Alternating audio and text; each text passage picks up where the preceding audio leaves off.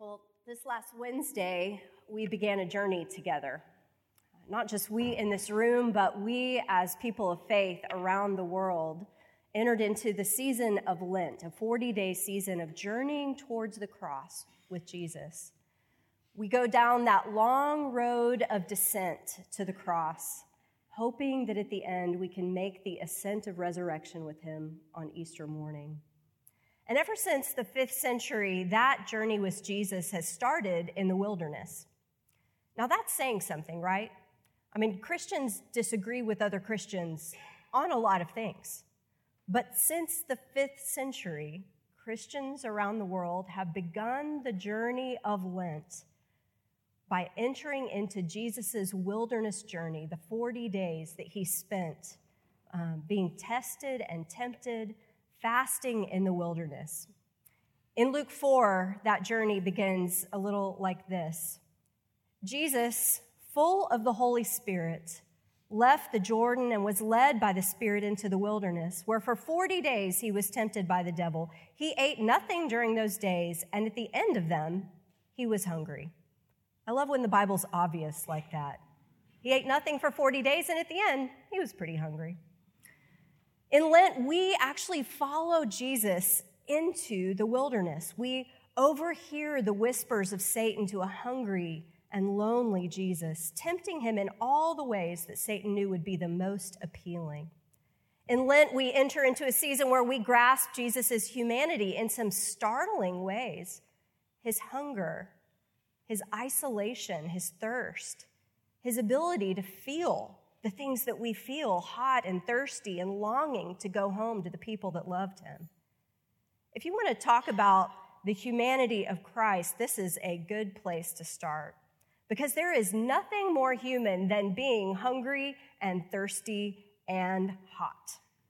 Uh, I remember growing up as a little girl in Texas, towards the end of the school year, really in the last week of the school year, we would often have something called field day. Now, for those of you that didn't have a field day, field day was the day we spent all day outside, running races and relays and competing against the other classes. And the odd thing was that they waited until May to have field day.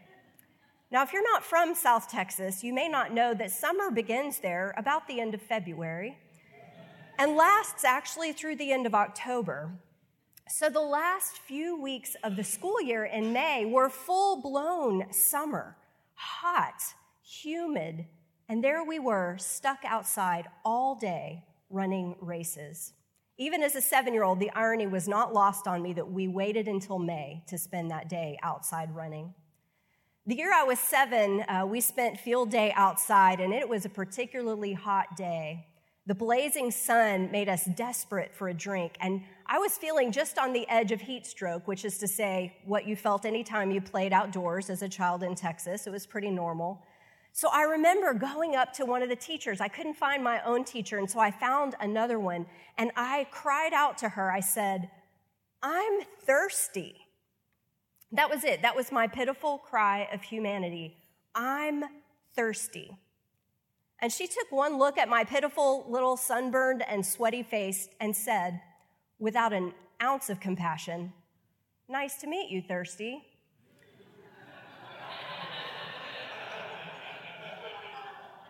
and then she said, I'm Friday.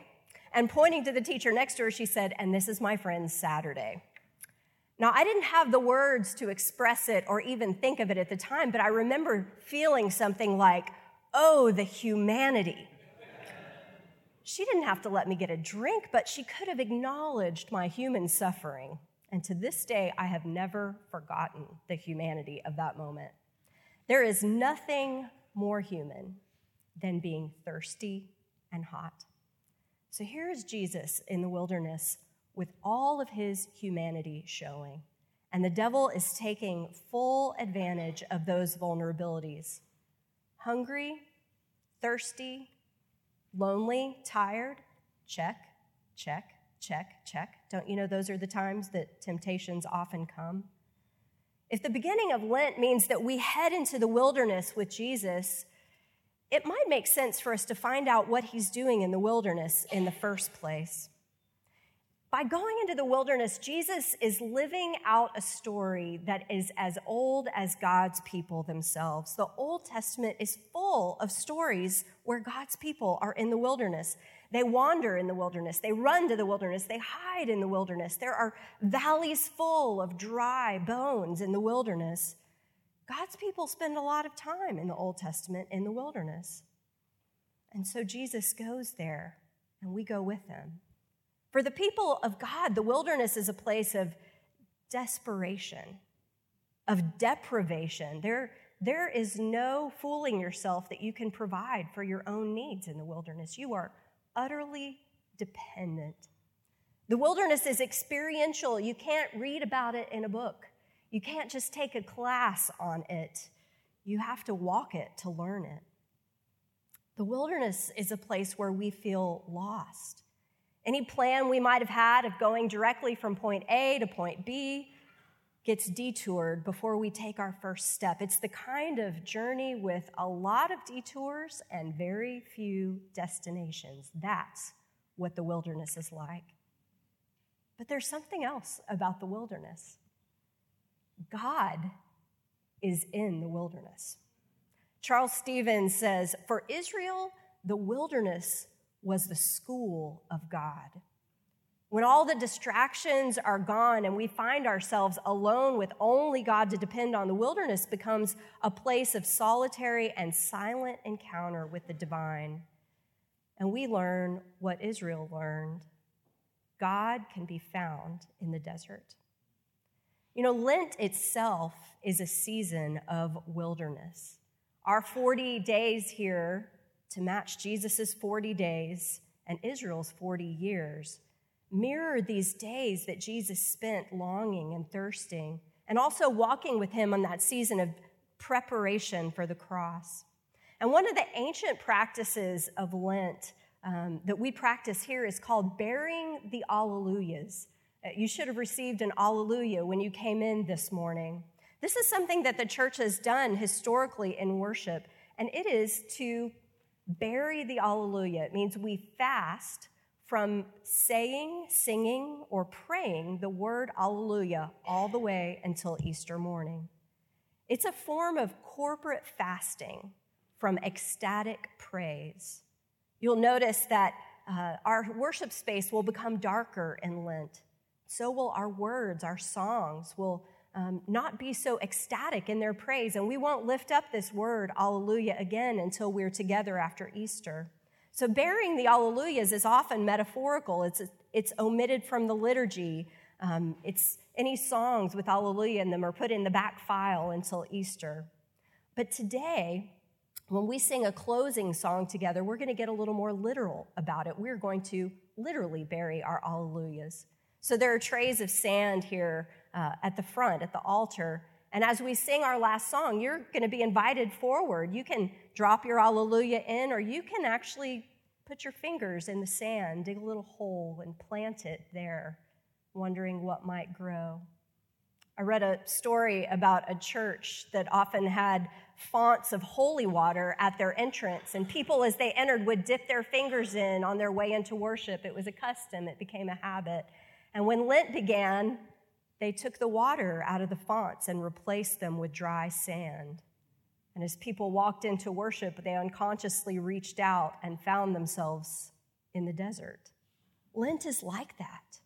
It sneaks up on us sometimes.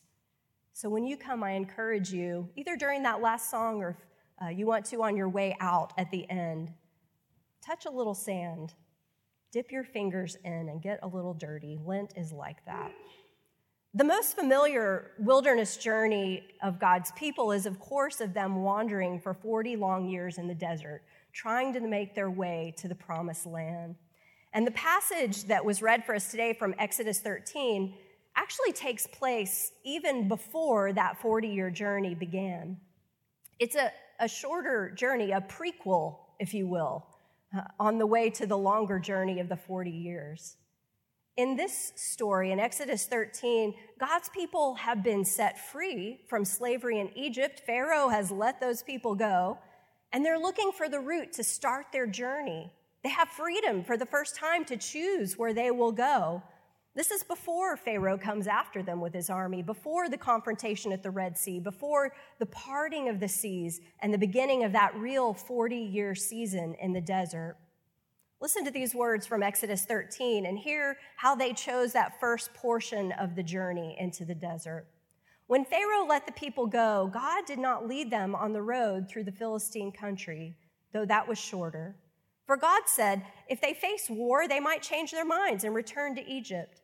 So God led the people around by the desert road toward the Red Sea. God had them take the long road, not the short one the desert road, not the comfortable one, the road in the wilderness instead of the inhabited land and the shorter, more convenient route. This might sound familiar to some of you as seminary students or ministers of the gospel. The route that God has us take in life is often the long way around, not the one we had planned. And this, in fact, was going to become a pattern for God's people. Don't take the direct route, take the roundabout way take the hard way through the wilderness. But remember, this is just a little jaunt into the wilderness compared with the 40 years ahead of them on the other side of the Red Sea. This is like when you pack your car up for a long journey, a multiple day road trip. You circle the block to make sure you didn't forget anything, and then you stop right away to get gas. And as you're filling up the tank right there in your own hometown, one of your kids says, Are we there yet? No, friends, we are not. This first direction by God to take the desert road, the long road, should have told them something about how the rest of their journey would unfold. I imagine if GPS had existed then, they would have heard the word recalculating a lot on that journey. This first stint on the desert road was a glimpse of what was ahead a 40 year journey on the long road in the wilderness. And if they had known, if they could have pictured what was ahead, do you think they would have turned back and run the other way? Have you ever wondered that about your own journey? If you had a glimpse of what was ahead, where would you have run? On the other hand, this shortened journey was also a preview of the journey that is to come for them, of the scenery on the not so scenic route because square in the center of this journey is God Himself. This is the appearance of the pillar of cloud, the pillar of fire, God's promise to be with them at all times. And when God is with you, you're actually on the best route possible, no matter where it takes you. The first visit to the wilderness tells them a lot about what will be ahead on their second. The path is hard, but God is good. Those two realities will repeat themselves again and again. The path is hard, but God is good. And that pillar will not leave, will not dim, even when things are at their hardest and at their worst. This was just their first experience in the desert. And I believe that God used it to prepare them for that long journey stretching out on the other side of the Red Sea the seemingly unending desert where God would be their only companion and their only provider. The first desert journey prepared them for their second, almost like a training ground. This isn't the only time in the Old Testament that someone went to the desert twice. There's also in Genesis the story of Hagar. Back in Genesis, if you remember, Abraham and Sarah had a slave girl named Hagar, and she once ran away into the desert because her mistress, Sarah, was mistreating her. She was pregnant by her master, Abraham. Now, that was no surprise to anyone. It wasn't even that much of a scandal. It was something that Sarah herself had cooked up and then resented when it happened. And so, as she abused Hagar, Hagar ran away into the desert. You know your home is bad when the desert looks like a better place to be. When Hagar got to the desert, she found that God was there in the desert with her. I mean, her, an outsider, a foreigner, a slave girl who had no lineage in God's family up to this point and was still cared for by God. And that when she wept in the desert, this God heard her and came to her and cared for her. And then he sent her back home even though the journey was hard, he told her he would be with her, and he was. She went back home to deliver that baby who was Ishmael, knowing that God was with her in a real and powerful way. But later, when she had given birth, surprise, another baby, Sarah's own Isaac, was on his way. And you can't really have two heirs in one home. So Sarah again mistreated her and this time sent her off into the desert, really sent her to die with her son. This time, God didn't rescue Hagar out of the desert. He moved in with her. He sat with her in her pain, in her desperation. He made the desert a place she could live and that her son could grow up.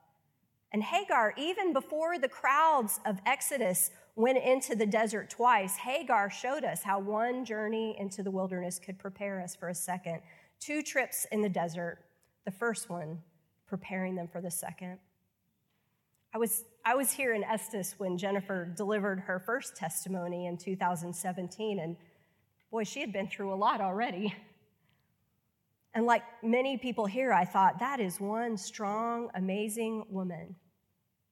And within just a few months, we would witness during her diagnosis and her treatment strength that she probably wished she didn't have to show. Um, Jen, I think you sort of preached the sermon before I could, so I loved when she said, The wilderness is where you have to decide if you believe your own testimony. Sometimes one journey to the desert is followed by another, and another. Sometimes, like Hagar, you end up taking up residence there.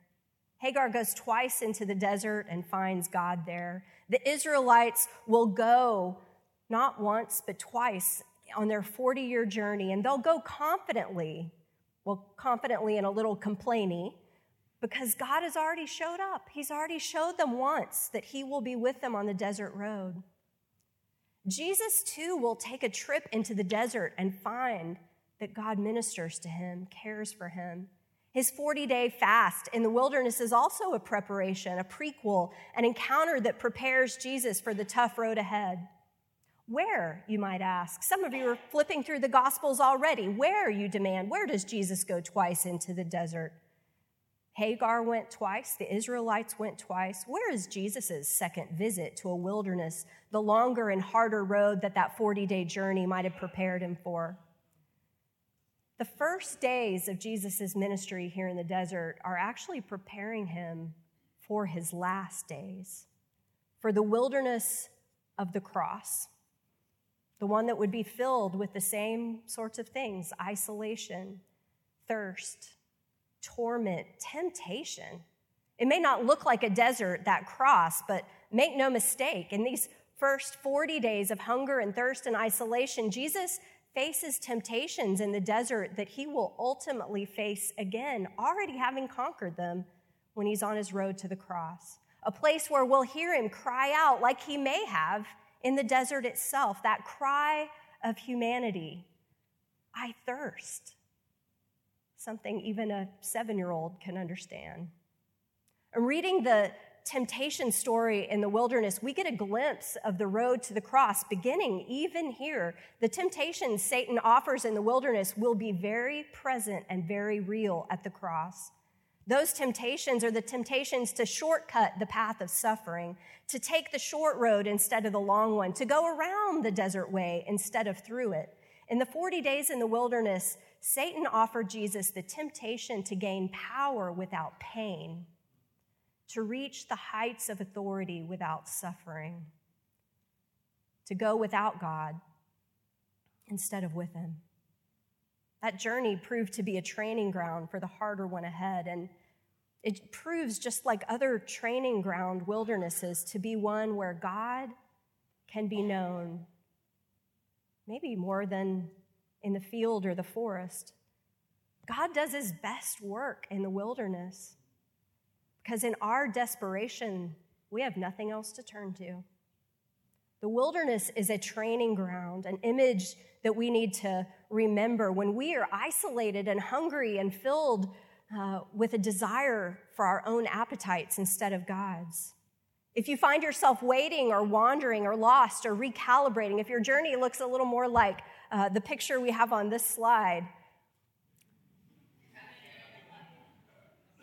Any of you on the top plan? I haven't seen anybody on that one lately. If your journey looks a little more like the bottom half of this slide, perhaps you are preparing for something, something no GPS can map. Because it's being formed on the inside of you, not the outside. Perhaps there is something on the other side of your wilderness you can only face if you and God go through it together. You find that in a place of deprivation and dependence. It's why we do Lent, it's why we fast, to remind ourselves that we're dependent on God, to remind ourselves that no matter what we're going through, God is there the pillar of cloud, the pillar of fire, the Son of God on the cross with us all the time. In my first season of Lent as a pastor, I was tasked with leading the Wednesday night Lenten Bible study. Uh, that meant that every Wednesday night I showed up at the church and eight older saints, seasoned and wise, who had probably been at every Lenten Bible study since before I was born, showed up, and I was supposed to be their teacher. That's a joke in the church. When you're supposed to teach the saints, they teach you. In our study, we were looking at the journey to the cross, and a verse from Philippians 3 showed up, the one that said this I want to know Christ and the power of his resurrection and the fellowship of sharing in his sufferings. And we were all kind of puzzling through that verse together. We, we wanted to know Christ, but why in the world would we ask to share in his sufferings? None of us had ever prayed to suffer before. We wanted to emulate Jesus' kindness and compassion, his victories, his prayers, but his suffering? Why would you pray that? I want to share in his suffering. None of us really wanted to suffer. So we didn't understand, and we were talking over a part of the Bible that didn't quite make sense. There was an older woman in our group. Her name was Maureen. She couldn't attend every week because she had to find someone to sit at home with her husband, Bobby, who had suffered a stroke and needed someone to care for him because he was bedridden. Before the stroke, Bobby had been really active in the church, an alive and vibrant personality in the community. And life after the stroke had been hard on Bobby and Maureen, but it had also been hard on the church. We weren't used to seeing someone so faithful suffer like this. And Maureen was usually quiet in Bible study, but as we talked about this passage and why we would pray for suffering, she spoke up. She said, You know, Bobby and I were high school sweethearts. I can hardly remember a time that we didn't love each other. We've had four kids together, 10 grandkids. We belong to each other. We love each other deeply. But somehow, since the stroke, we've had to rely on each other more than ever. We've had to be vulnerable with each other. He's had to learn to be taken care of, and I've had to learn to care for him. We've had to suffer through this together, and it's made us love and appreciate each other and everything we have.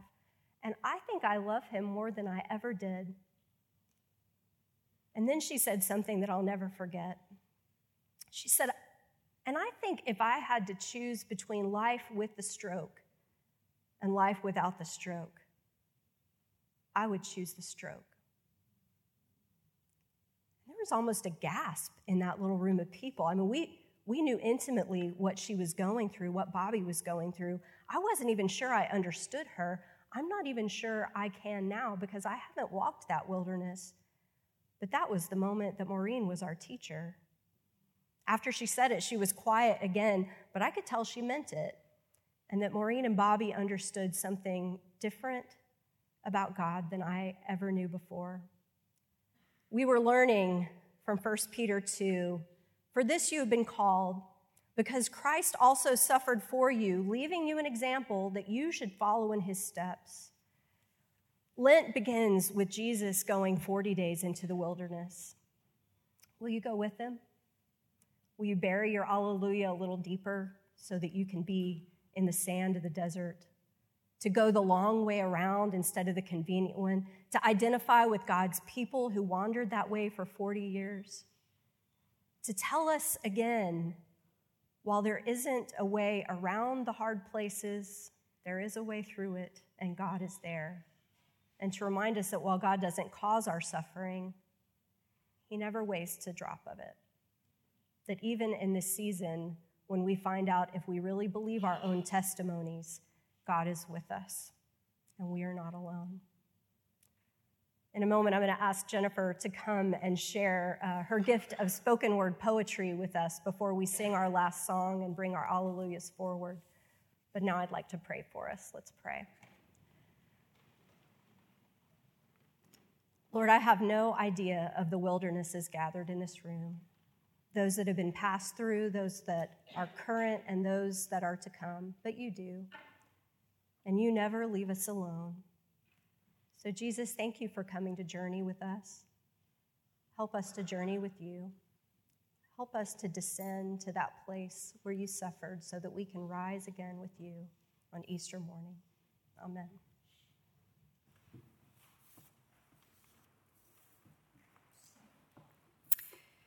There are times I'm forced to see the barrenness inside of me all the things that will never be, things too broken for science to fix, plans that can no longer exist.